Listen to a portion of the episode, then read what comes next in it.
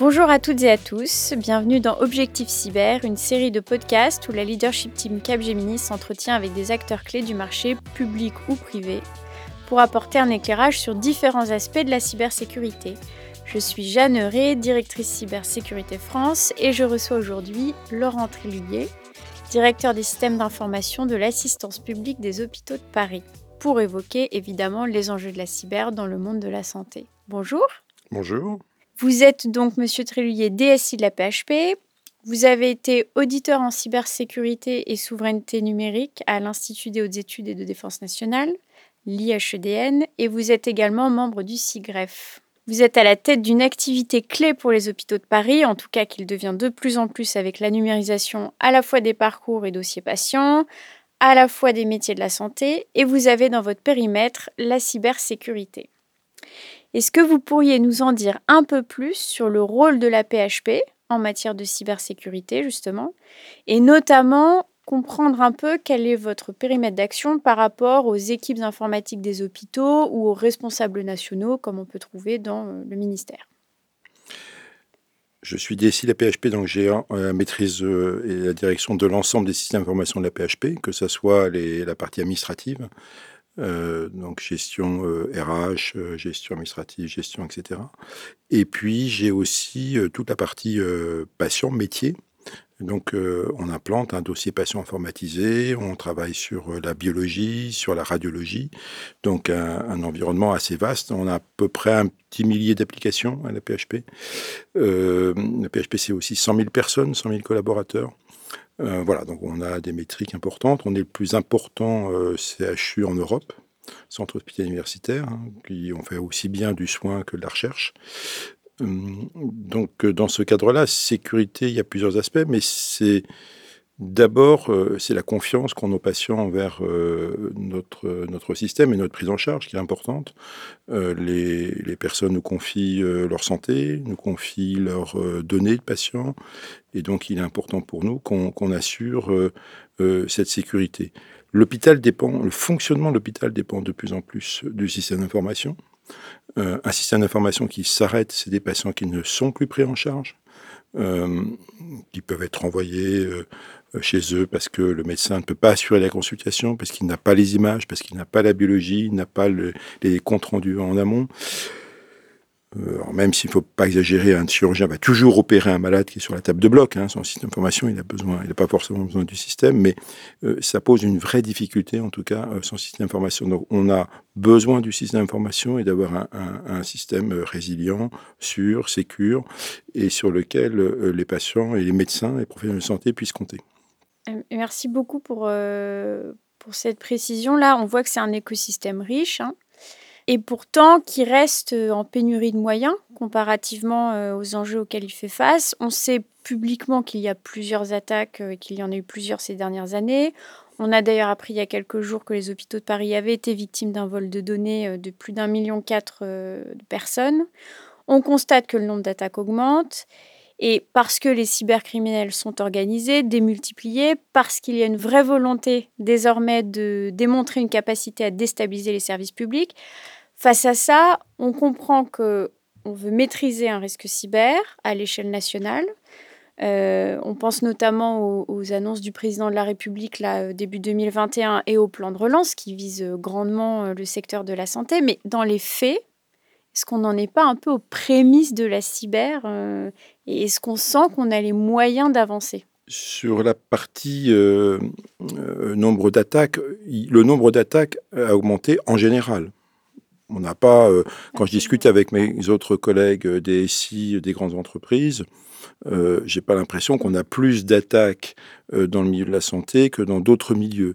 C'est beaucoup plus visible parce qu'un hôpital qui a attaqué, c'est tout de suite public une entreprise privée attaquée, c'est pas forcément public, l'information n'est pas rendue publique, en tout cas pas tout de suite.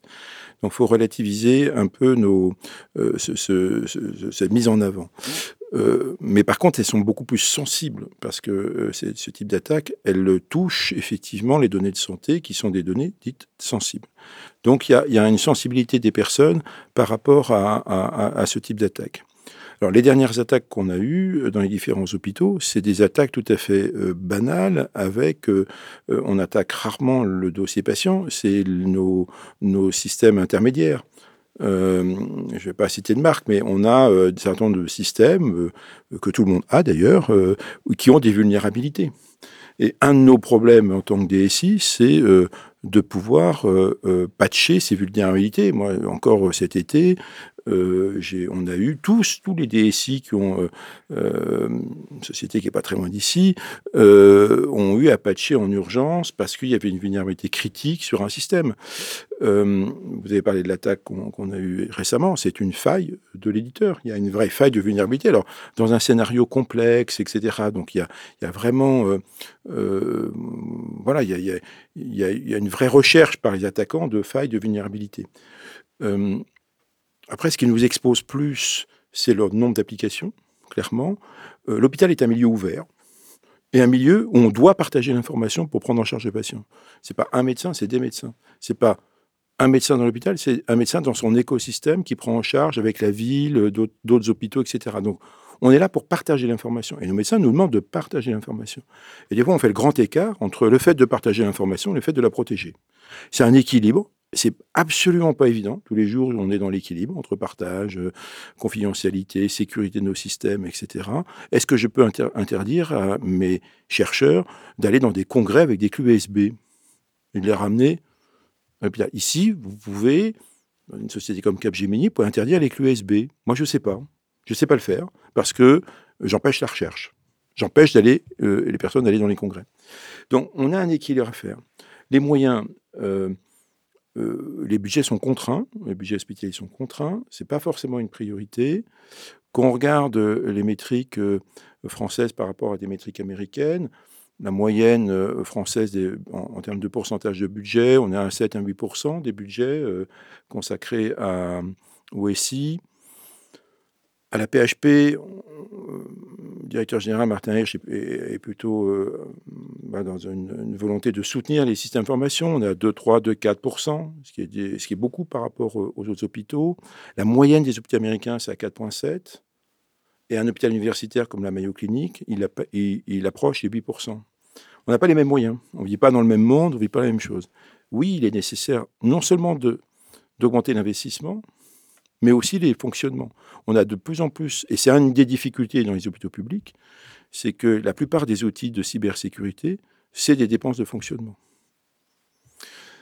Euh, et donc, ça veut dire c'est du mode SaaS, etc., qu'il faut qu'on achète, et ça dépend du nombre d'utilisateurs. Et donc ça, c'est des budgets très compliqués à obtenir dans un milieu public. Plus, effectivement, de l'investissement à faire, le renouvellement de nos postes de travail, par exemple, on est en retard, on a toujours une dette technique. Et puis on voit aussi que, euh, bah, on va parler de Microsoft, euh, ça nous fait une deck technique. Pourquoi on est obligé de changer tous les postes euh, pour passer de Windows 7, Windows 7 en Windows 10 Pourquoi la dernière version de Windows 11 va nous poser une difficulté et changer une grosse partie de nos postes de travail? Ça, ça fait partie des difficultés qu'on peut avoir. et c'est quelque chose qu'on partage et sur lequel les DSI, l'ensemble des DSI, de l'ensemble des entreprises, organismes, on a des discussions extrêmement sérieuses avec nos éditeurs pour leur dire arrêtez de nous faire changer des postes et nous obliger à augmenter, euh, euh, à nous augmenter notre dette technique alors qu'on euh, pourrait très bien fonctionner avec nos systèmes classiques. Donc c'est tout cet ensemble-là. Donc il y a des spécificités à l'hôpital, mais on est aussi dans un univers assez, classique, assez normal. Et, c'est cet équilibre-là qu'il faut avoir. Il va être nécessaire d'augmenter les budgets c'est clair. Il y a une volonté de le faire, euh, vous l'avez euh, vous l'avez rappelé. Il faut que ça se concrétise maintenant hein, dans les budgets. C'est des choix budgétaires qui sont des choix compliqués en ce moment parce que euh, il y a la masse salariale, il y a, on a besoin de nos médecins, de nos infirmières, il y a besoin de les augmenter, il y a besoin d'investissements pour le d'acheter des scanners, pour rénover les bâtiments et l'informatique en fait partie. Voilà, donc ça fait partie des sujets de, priorisation. C'est une politique du directeur d'établissement euh, au niveau régional et au niveau national. C'est comment on, influe euh, plus sur ce système d'information. Et alors, je rebondis sur ce que vous dites. Euh, vous avez beaucoup parlé de la dette technique. Donc, finalement, on comprend aussi que l'augmentation budgétaire, elle permettrait de, de, mettre sous contrôle cette dette technique. Est-ce qu'elle permettrait d'adresser d'autres priorités, peut-être plus dans une logique transformationnelle ou, ou d'innovation cyber? Enfin, je ne sais pas, mais des choses en tout cas qui, sont moins dans le euh, je dois mettre sous contrôle l'existant, mais plutôt dans le euh, comment j'utilise la cyber comme étant euh, un facilitateur des métiers, de la transformation numérique, quelque chose de nouveau. Est-ce que vous auriez d'autres priorités? Alors, on utilise toute la, partie réglementaire, la partie RGPD, la partie cyber. C'est aussi un facteur d'amélioration de nos processus. D'abord, nos processus internes au sein de la DSI. Que ça fait aussi partie euh, euh, de la rigueur qu'on doit avoir euh, dans nos métiers. alors même si c'est compliqué, je parlais par exemple des mises à jour, c'est extrêmement coûteux en, termes de personnel et en termes de compétences. Donc si on doit mettre à jour tous nos systèmes, c'est mm. extrêmement coûteux. Euh, et, là, je dis, en plus, quand on doit les mettre en urgence et que je dis à mes équipes, vendredi à 14h, il y a euh, un CERT Annecy qui dit euh, prise en, compte d'une vulnérabilité immédiate, je mobilise mes équipes le week-end, c'est difficile. Mm. Alors, ça arrive une fois par an, ça irait bien. Quand ça arrive une fois par mois, ça devient compliqué à mobiliser, surtout qu'ils ont autre chose à faire par ailleurs. Donc ça, ça fait partie des, des sujets qu'on a.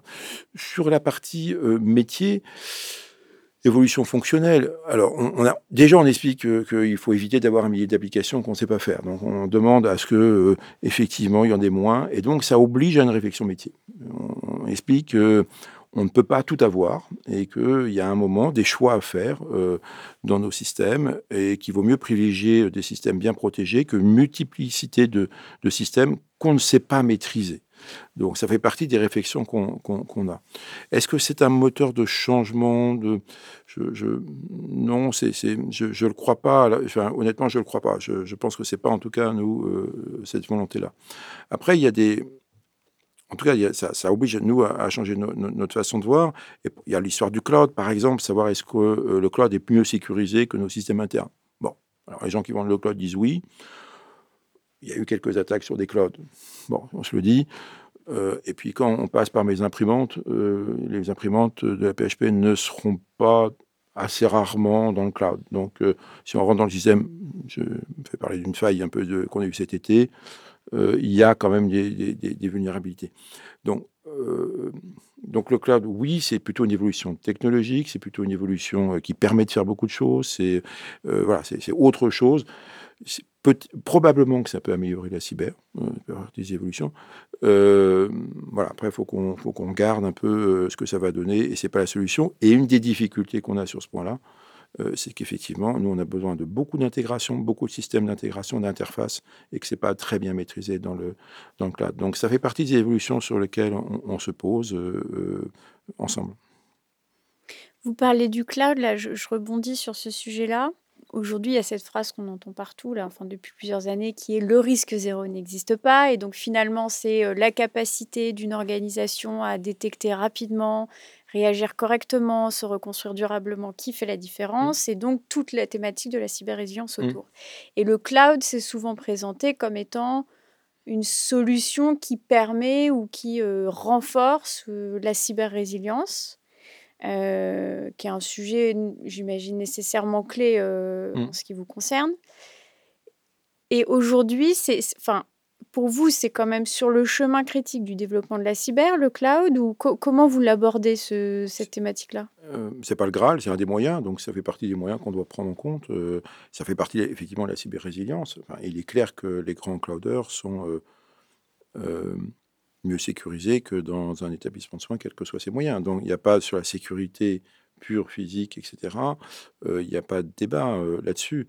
Petit sujet de souveraineté, mais en, mmh. termes de sécurité euh, physique, il n'y a pas de sujet. Mais quand eux sont attaqués, et il y en a eu quelques-uns, alors sur la ruine, on a bien vu que c'était pas, pas très loin quand même du cloud de Microsoft, il y a eu différents sujets, ça peut rendre aussi extrêmement fragile les systèmes.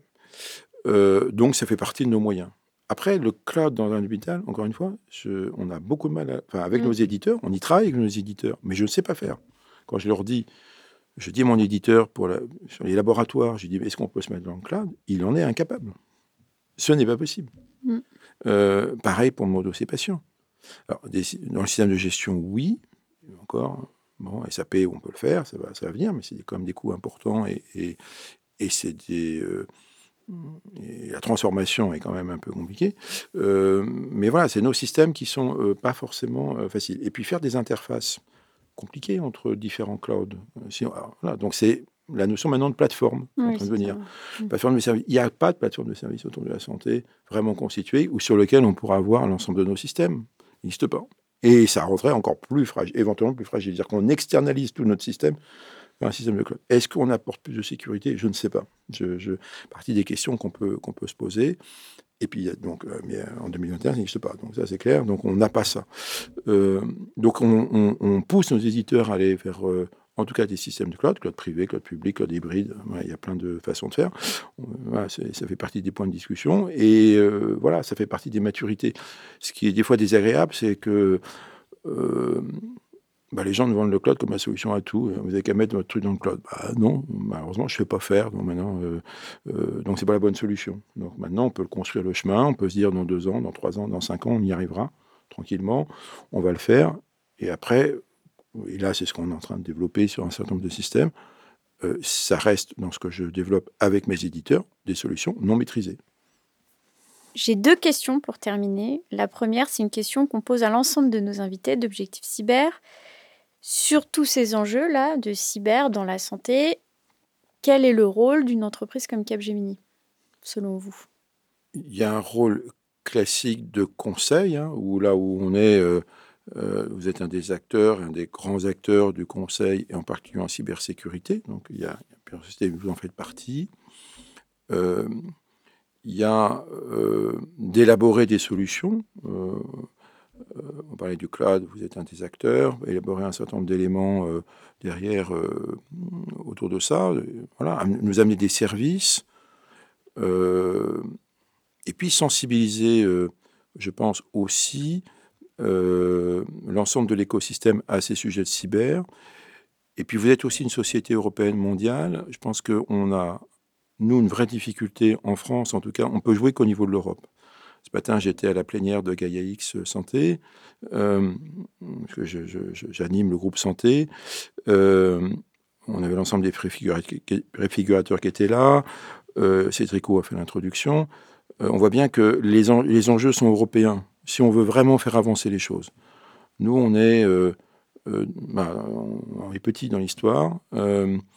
Euh, et donc, voilà, donc des sociétés comme Capgemini doivent aussi pouvoir faire avancer ce genre de sujet pour nous permettre d'avoir des solutions européennes. et vous êtes un, acteur important européen. rappelez que j'ai été auditeur les HDN et, sur la partie cyber, mais aussi souveraineté numérique, c'est un vrai enjeu. Euh, c'est pas que de se dire euh, les méchants américains vont nous voler les données, c'est pas ça le sujet. Chinois, je sais pas qui vous voulez, mais le sujet c'est comment on protège les données et on fait en sorte que euh, les, données les données françaises, les données européennes ne sont pas soumises à des lois extraterritoriales. C'est ça le débat. Euh, pour le moment, elles le sont. Alors les juristes nous disent elles le sont. bon, comment on fait, comment on met en place des systèmes où on est on n'est pas soumis à des lois extra-européennes. Moi, c'est un, vrai enjeu. Ça, c'est le premier enjeu. Et puis, deuxièmement, c'est quand même plus facile d'aller parler avec des sociétés qui sont en France, dans l'écosystème, que quand le centre de décision est sur la côte ouest des États-Unis ou au milieu de la Chine. Là, regarde, on est tout petit.